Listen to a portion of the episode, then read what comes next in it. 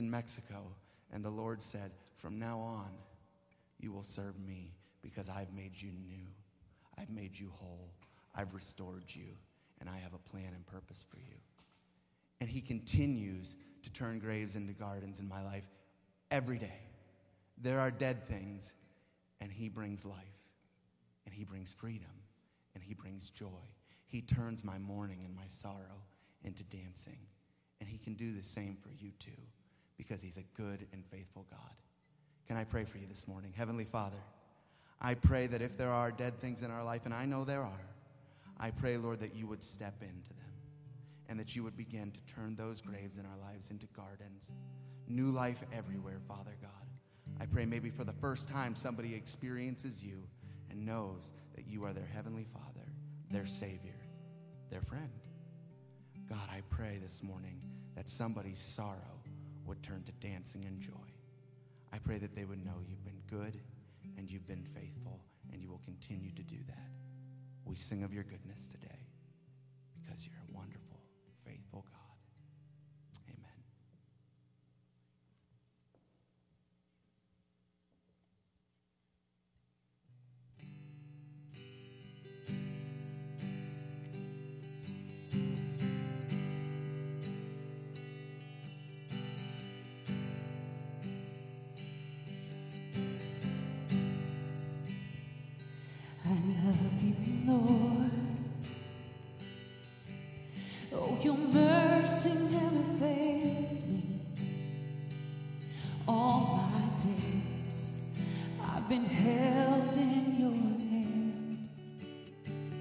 From the moment that I wake up until I lay my head, I will sing of the goodness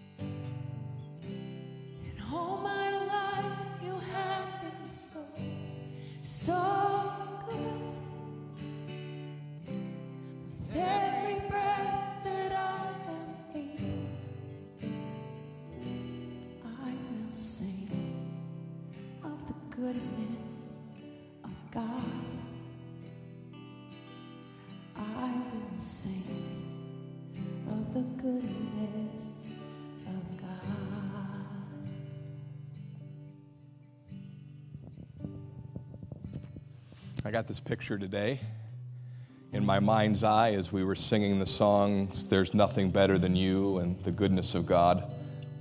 I was thinking about the first people that the Lord called, the Jewish people who lived in the Promised Land. Once a year, they would take the first fruits of their flocks or their herds or their produce or their grains. They would take that to the temple of the Lord and they would sacrifice it unto him. I wonder if the fathers and mothers said to the children on those days, There's nothing better than the Lord. As they watched their potential livelihood go up in smoke, I wonder if they said to their sons and daughters, The Lord is so good, He is faithful, and He will take care of us, and He will take care of you. And from that time to this, the Lord has been faithful. The Lord has been good. The Lord has taken care of his people. And the Lord has met us exactly where we need him to be. We have a good God this morning, one whom there is nothing better, and one who has been incredibly good. So today, I hope you took your chance to affirm that today. That there's never been anything better that happened to you than Jesus. I hope you took your chance to affirm today that the Lord has been good. And maybe as you exit the sanctuary today and you give your offering unto the Lord, perhaps you could say to yourself, Lord, there's nothing better than you. There is nothing so good as you. Heavenly Father, we thank you for this time to affirm all that you have been to us. We honor you and love you this morning. And we pray that that love would well up into overflowing in such a way as to let others know there's a good God who loves them and has a hope and a future for them. We pray these things in Jesus' name. And all God's people said, Amen. Amen. God bless you. You may be seated.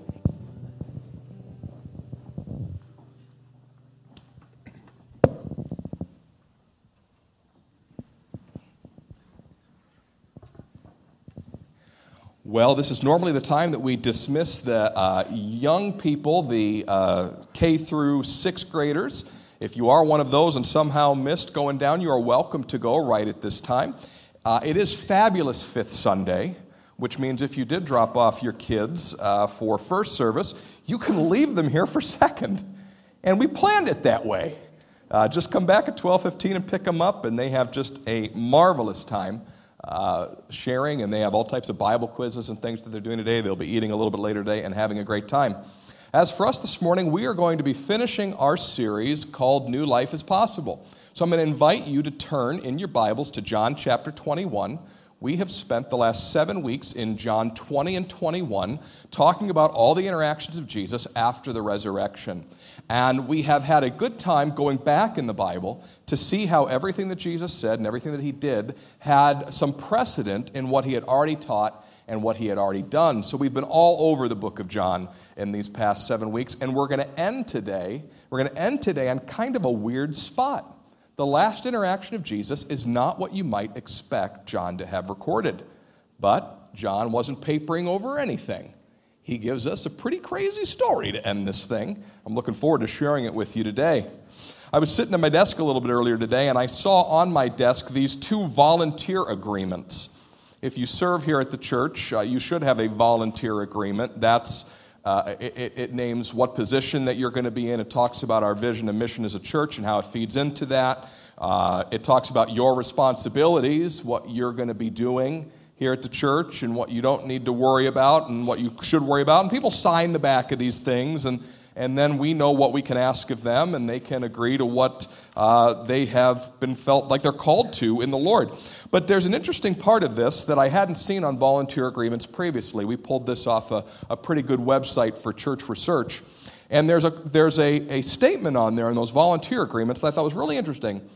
It, it asked the question Who do you report to? That's the first question. And who do you relate to? Who do you report to and who do you relate to? And I hadn't seen that on any of our previous volunteer agreements. In essence, who ends up setting the course for what you do? Who do you report to?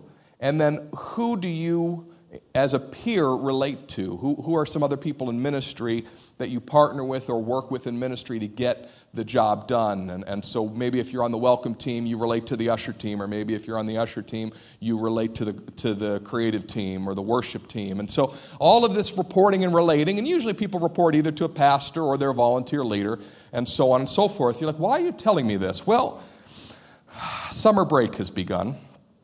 My kids got out of school exactly 43 and one half hours ago. And I'm thinking of having them sign one of these a volunteer agreement for home. And I want them to affirm who they report to and who they relate to. They relate to one another, but they report to me. The worst things in my family happens when they think it's the other way around. That the people who they relate to are ultimately the ones who they report to. That's when bad things happen. That's when people get injured, right? And, and, and, sometimes they think that all of these relatable people are going to change the will of the one that they report to. And they shall not change that will. All right?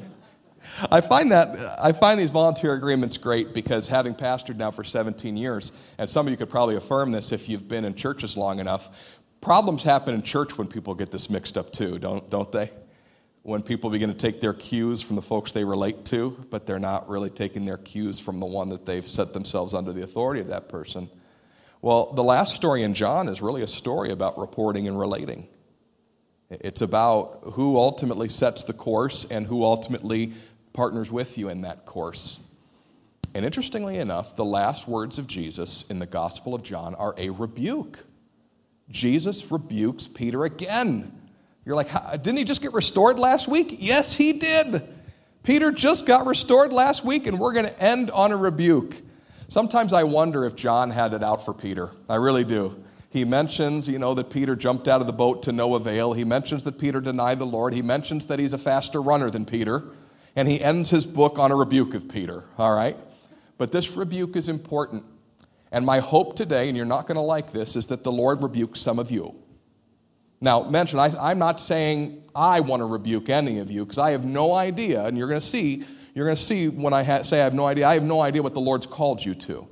But some of us, the Lord's going to speak to today. He's already spoken to me this week. In fact, He spoke to me this morning, and, and, and I, I felt His gentle tug in a different direction. I hope you feel that today because the Bible says the Lord disciplines those he loves because he's ultimately moving us on to his agenda for our lives. So let's hop back into John 21 today and see about this rebuke. And in order to put it in its proper context, I want to back up about three or four verses into where we were last week. So we're going to start in verse 17. We're going to look at this commissioning of the Apostle Peter, his calling from Jesus. And we're going to see the third time that Jesus asks him, Do you love me? And then we're going to move through towards the end of the book here. Okay? We're going to start in 17. You ready? Here we go. He said to Peter a third time, Simon, son of John, do you love me? And Peter was grieved because he said this to him a third time, Do you love me? And Peter said to Jesus, Lord, you know everything. You know that I love you.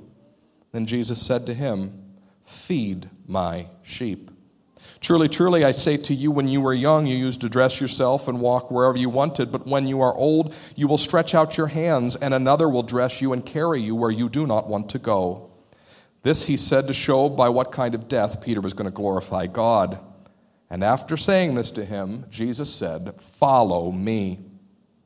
Peter then turned and saw the disciple whom Jesus loved following them. That's John. The one who had leaned back against Jesus at the supper the night before he died and said, Lord, who is it that's going to betray you? Now, when Peter saw that man, he said to Jesus, Lord, what about this man? And Jesus said to him, If it's my will that he remain until I come, what is that to you? You follow me.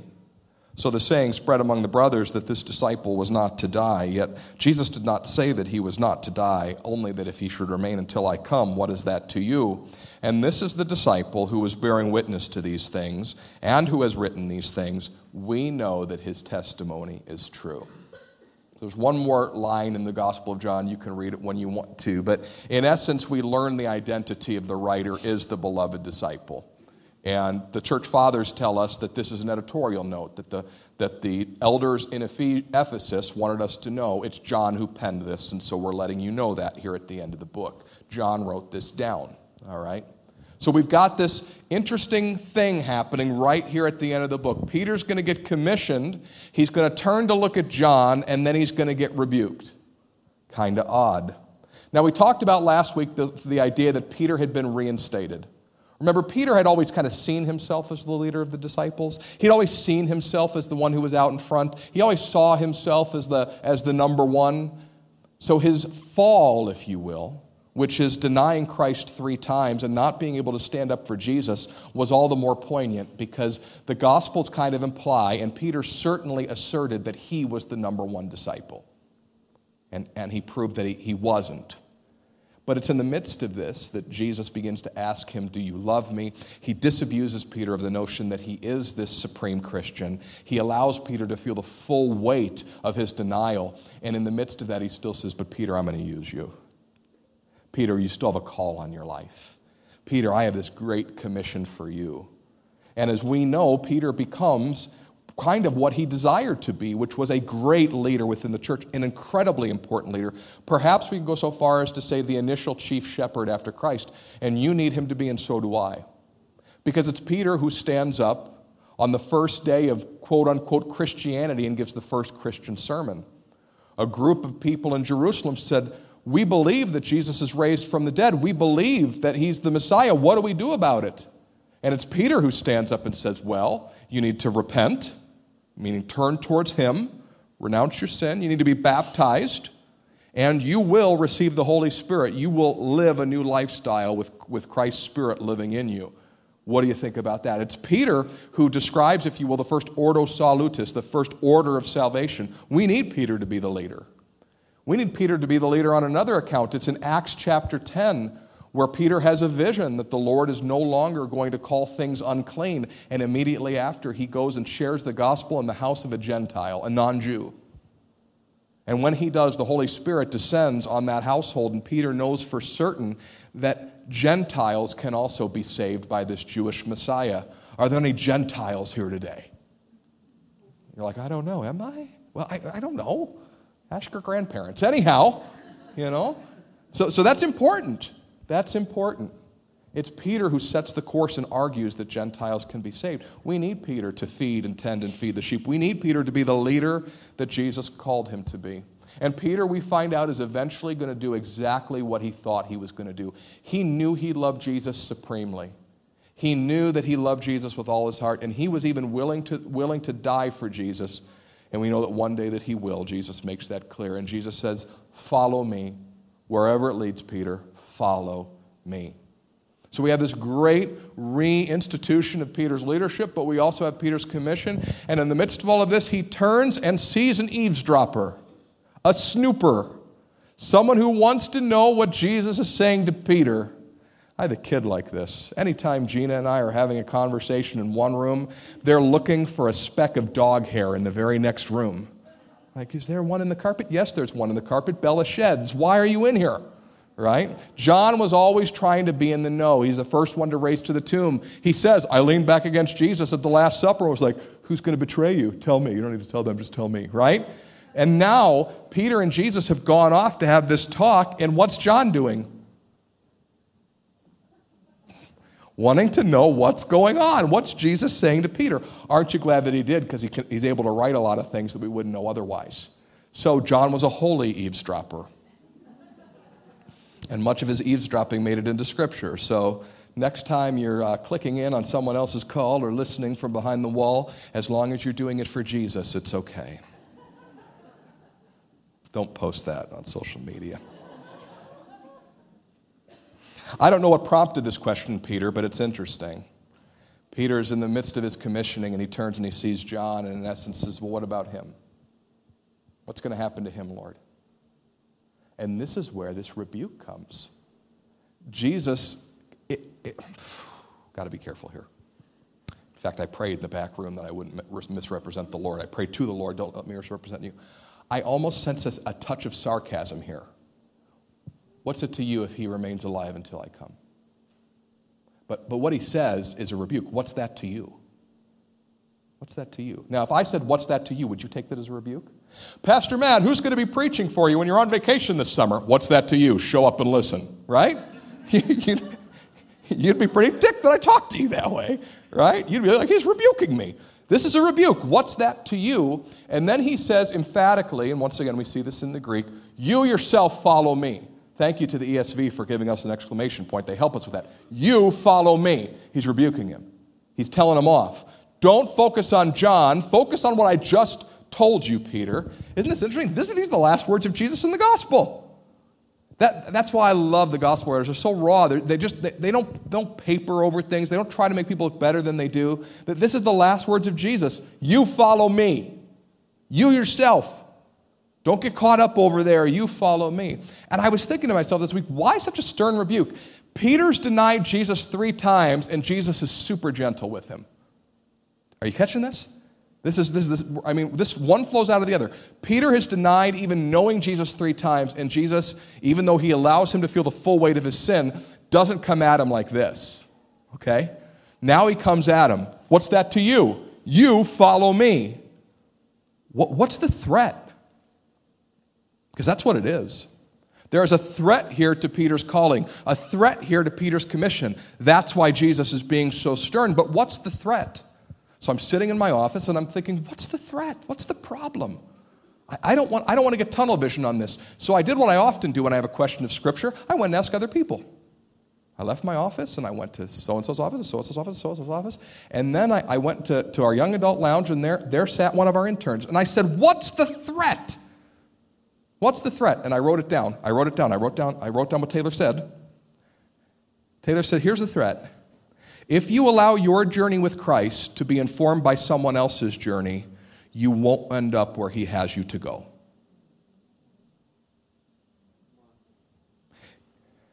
In essence, you can't follow Jesus looking sideways. That's the threat. Peter was looking sideways. Was John a bad dude? No. John was a great dude. John ends up being one of the pillars of the church, says Paul. John ends up writing a huge portion of our New Testament. I have my daughter Natalie's Bible up here today. Isn't it cute? Zebra print. John ends up writing a huge portion of, of our New Testament. John ends up mentoring some of the greatest church fathers who go from the first century into the second century and help set the course for the church. John becomes a great bishop, if you will, a leader of multiple churches in the city of Ephesus. John's a good dude. And Jesus says, Look at me, don't look at him. Isn't that interesting? Because you can't follow Jesus looking sideways. I'm not even saying that John was the true leader. And I'm not saying that Peter would have naturally followed him. In fact, I don't know that Peter's personality profile would have allowed him to make John his leader but what's really going on here, the context of this story, is that Jesus declares twice. Remember, I told you, always look for what's repeated. Peter, follow me. What's that to you? You follow me. That's what's repeated. That's the big deal. You don't follow John. You don't look to John. John is not to be in, in, your, in, your, in your windshield. He's to be, he can be in the side view mirror. That's fine. But, but, but he's not to be the one you follow. You follow me. I mentioned that Peter preached this sermon on what's called the Day of Pentecost, the first ever Christian sermon in, in, in, Jerusalem. Huge crowd is attracted when the Holy Spirit is poured out on the church. That's where he says, Repent, be baptized, and you will receive the Holy Spirit. What if on that day Peter looked sideways? Jesus had called Peter to tend the sheep, feed the sheep, tend the sheep. Jesus called Peter to do that. What if he'd looked at John and be like, Hey, do you want to say something? John wasn't called to say something. Thomas, Matthew, you want to respond to this? Thad, Bart, anybody? You can't follow Jesus looking sideways, but this is often what we do as human beings, isn't it? We have a calling, we have something that the Lord's placed into our life, but somehow we are spending more time paying attention to who we relate to than who we report to. We're looking at other people. We're looking at our friends. Jesus calls us to take part in a specific kind of ministry. And we're wondering, well, are our friends going to do that? Will they join us in this ministry? Jesus calls us to step out in faith and do something, and we wonder, well, you know, uh, my spouse isn't there, so should I do that anyhow? And I don't mean that you're, you're, you're going against the will of your spouse, I just mean that they're not interested in partnering with you. And, and you're holding back because you're looking sideways instead of asking the question, what has Jesus called me to do? The problem for so many of us human beings is that we spend more time looking sideways in our faith than we do looking forward at Christ, who we are to follow. He's called us to something, He's called us to something specific. And because we spend so much time looking sideways, we are engaged in paralysis by analysis. We're trying to orient ourselves within others in the faith, and sometimes we miss exactly what God's supposed to do. I, I, think about what AJ just shared. I had no idea he was going to share this today, but, but in essence, when AJ was on that trip to, to, to Mexico, he wasn't going with his friends, and he really wasn't oriented in our youth group at the time. Our, our youth pastor at the time says, Hey, do you, do you want to go on this missions trip and, and help us out with some of the kids? He says, oh, I suppose so. He, he had this moment where he wasn't going to get to spend time with all his 19 year old friends. He was going to get to spend time with a bunch of 15 year old idiots. All right? None of you are idiots who are 15 years old. Pastor Aaron, I apologize for. No, but I'm just saying, that's how you feel when you're 19 years old. All right? I don't feel that way. 19 year olds do. Right? But what happens if you recognize his voice in your name? You do exactly what God's called you to do. And there's, there, there's precedent for this. I want to show you, as I mentioned, another point in the scriptures where Jesus uses words like follow and sheep, and it takes place in John chapter 10. Jesus is calling himself the Good Shepherd. And, and Cindy, you could just leave this point up on the screen because we're going to sit down in this for just a minute. I mentioned that every time Jesus says something, almost every time in 20 and 21, we can go back in the book of John and see the context for this. Look at the context from John chapter 10, verse 2 through 4. Jesus, talking about himself, says, But he who enters by the door is the shepherd of the sheep. To him the gatekeeper opens, the sheep hear his voice, and he calls his own sheep by name and leads them out. And when he has brought out all his own, he goes before them. He goes before them. He goes before them. And the sheep follow him. The sheep follow him, for they know his voice, for they know his voice. Pastor Matt, repetition for emphasis. The Bible says that Jesus has called his sheep by name that He knows each and every one of us by name, that, that he, he knows who we are, what He's called us to, what we are to be doing in this life. He knows you. The psalmist says He knows every hair on your head. And I think He knows a lot less than He used to know for me. But long story short, He knows you. He has called you out by name, and He has looked to you, the one He called by name, and said, Follow me. You have a commission as Peter had a commission.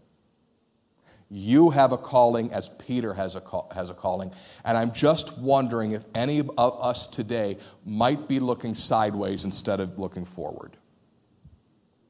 We're not doing anything for the Lord because we're waiting for our good friends, or we're waiting for our spouse, or we're waiting for uh, our, our mama no Jew mama jokes today, but our mama, who's real strong in the faith, we are waiting for someone else to lead us, but God has already called us.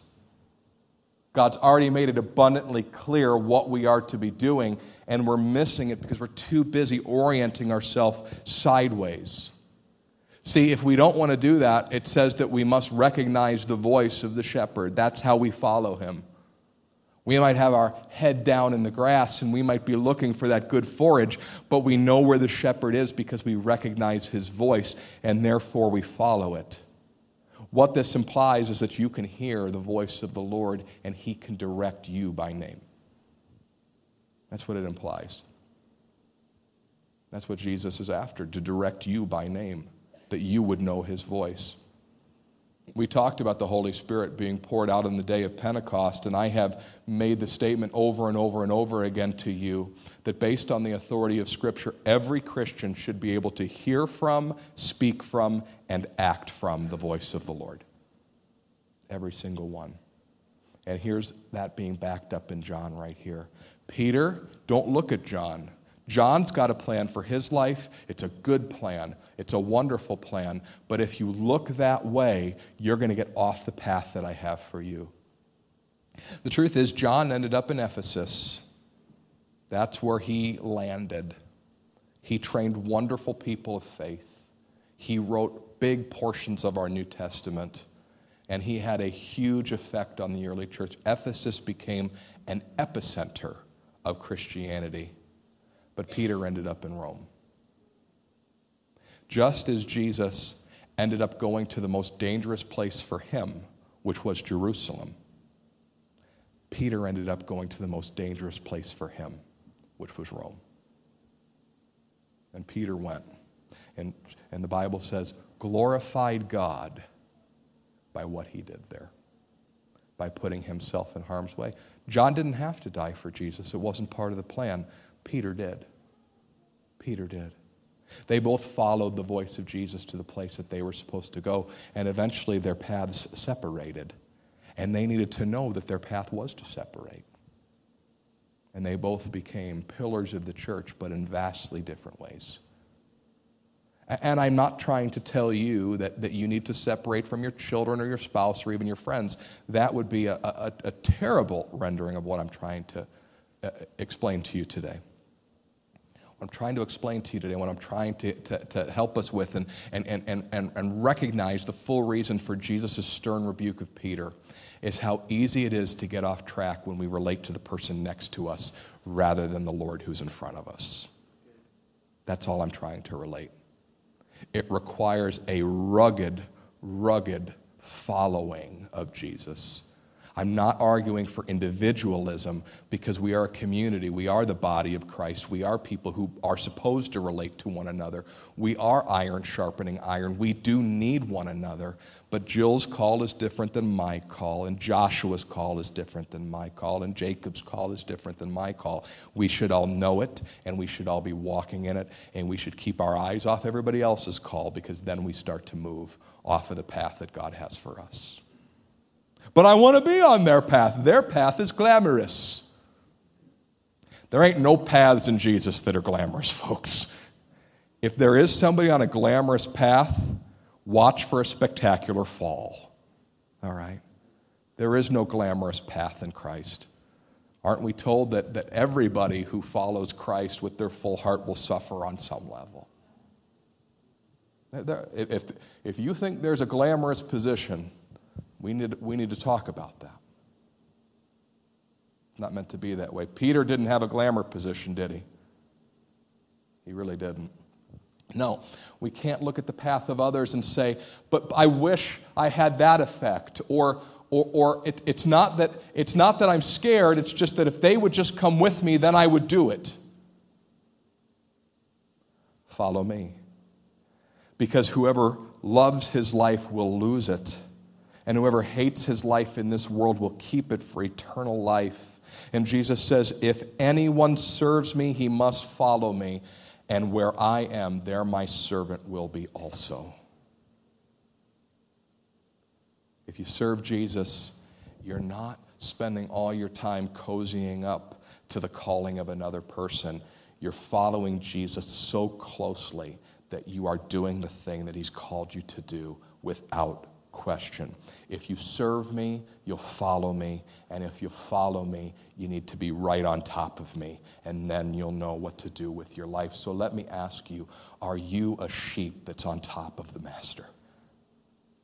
Are you following so close to Jesus today that your head would butt into his kneecaps if he stopped for a moment? Or are you waiting for somebody else to affirm your calling? Or are you waiting for somebody else to, to come alongside of you? Or are, are you paralyzed and not doing any of what the Lord's called you to do because the people that you relate to have become the people you report to? It's possible. Jesus stamps this out hard with Peter that day. He rebukes him hard. Peter, you can't ever look to John again. You've got to follow me. You can look to John for support. You can look to John for love. John might even rebuke you for something stupid you say, And that's all fine. But when it comes to the calling that's in front of you, that's the context of this story. Peter's calling. When it comes to your calling, don't look to John, look to me. Don't look to John, look to me. You and I have a calling.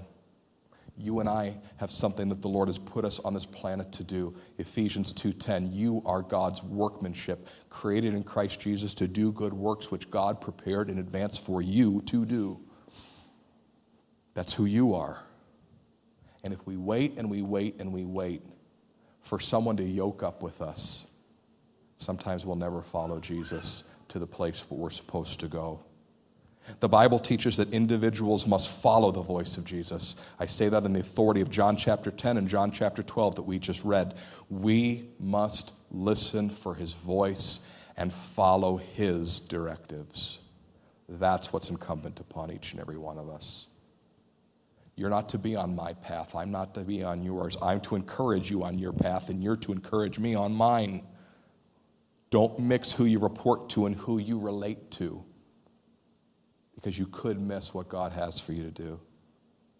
I was thinking about this this week. Thank you so much for those of you who participated in our missions auction and luncheon.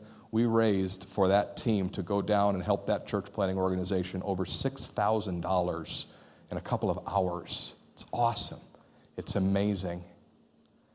And this isn't a prophetic word. I'm not going to say what I'm about to say to try to sound super spiritual or something.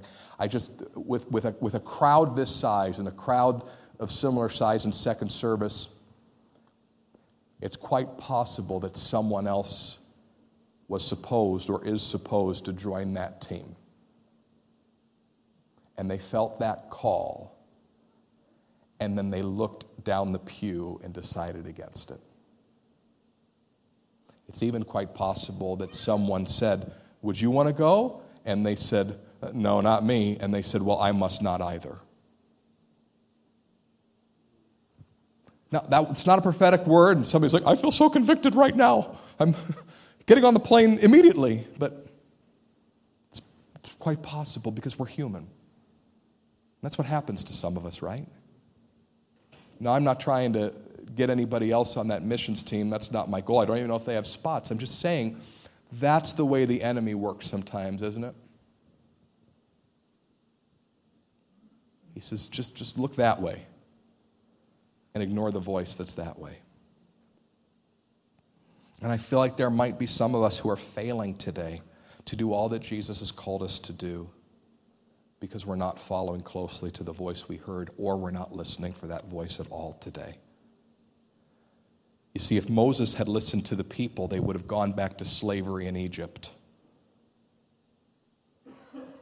And even more poignant, if Jesus had listened to his friend Peter, he would have never gone to the cross.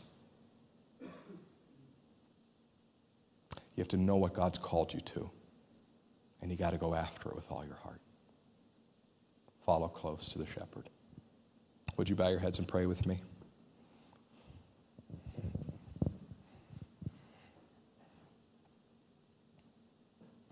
Father God, I know that you've called certain people to certain things in this room, and Lord, we can sometimes move off target so easily. There's also other factors, Lord, we haven't even talked about today. There's fear, trepidation, lack of faith. But Lord, there's one thing that gets us over fear, trepidation, lack of faith, or even a sideways glance, and it's the voice of the shepherd when we know we've heard from you, we know we've heard from you. That voice is our life. It's our peace, it's our hope, it's our direction. We have commitment time, not because it's obligatory. We pray at the end of services so that each one of us can listen for that voice and say, Lord, are you speaking to me? I want to follow closely to you. So, for just a moment today, I'd like us to have a time of reflection and ask the Lord a simple question Lord, is there any way in which you have called me that I have been ignoring, perhaps because of some sideways glances? Real specific to today's passage, I have been too concerned about my friends or my parents, my children, my spouse. And nobody's going to stop me. They're, they'd be all on board. I just need to do what you've called me to do. Just ask Him that today. Am I ignoring your voice?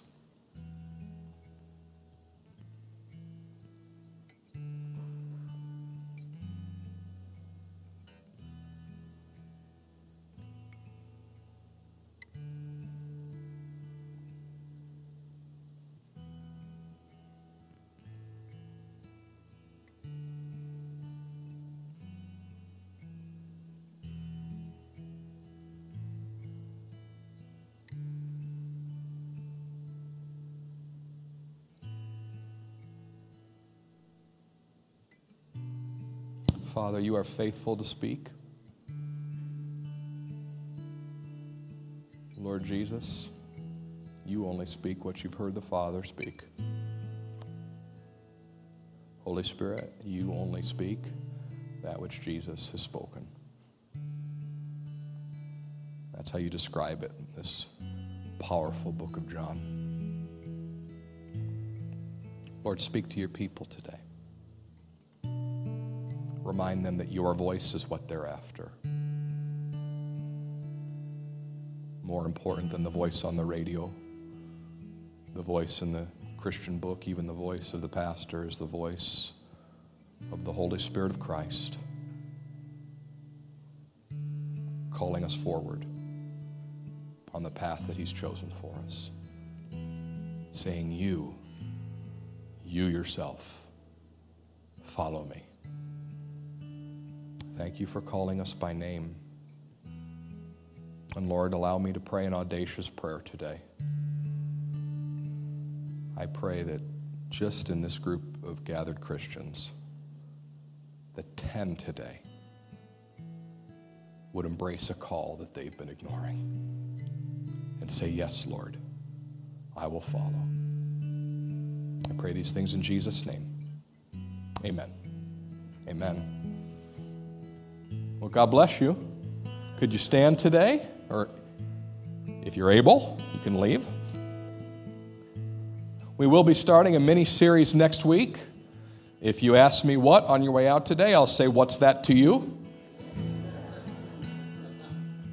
But we'll look forward to getting ready for all God has for us this summer. We've got a lot of wonderful things planned.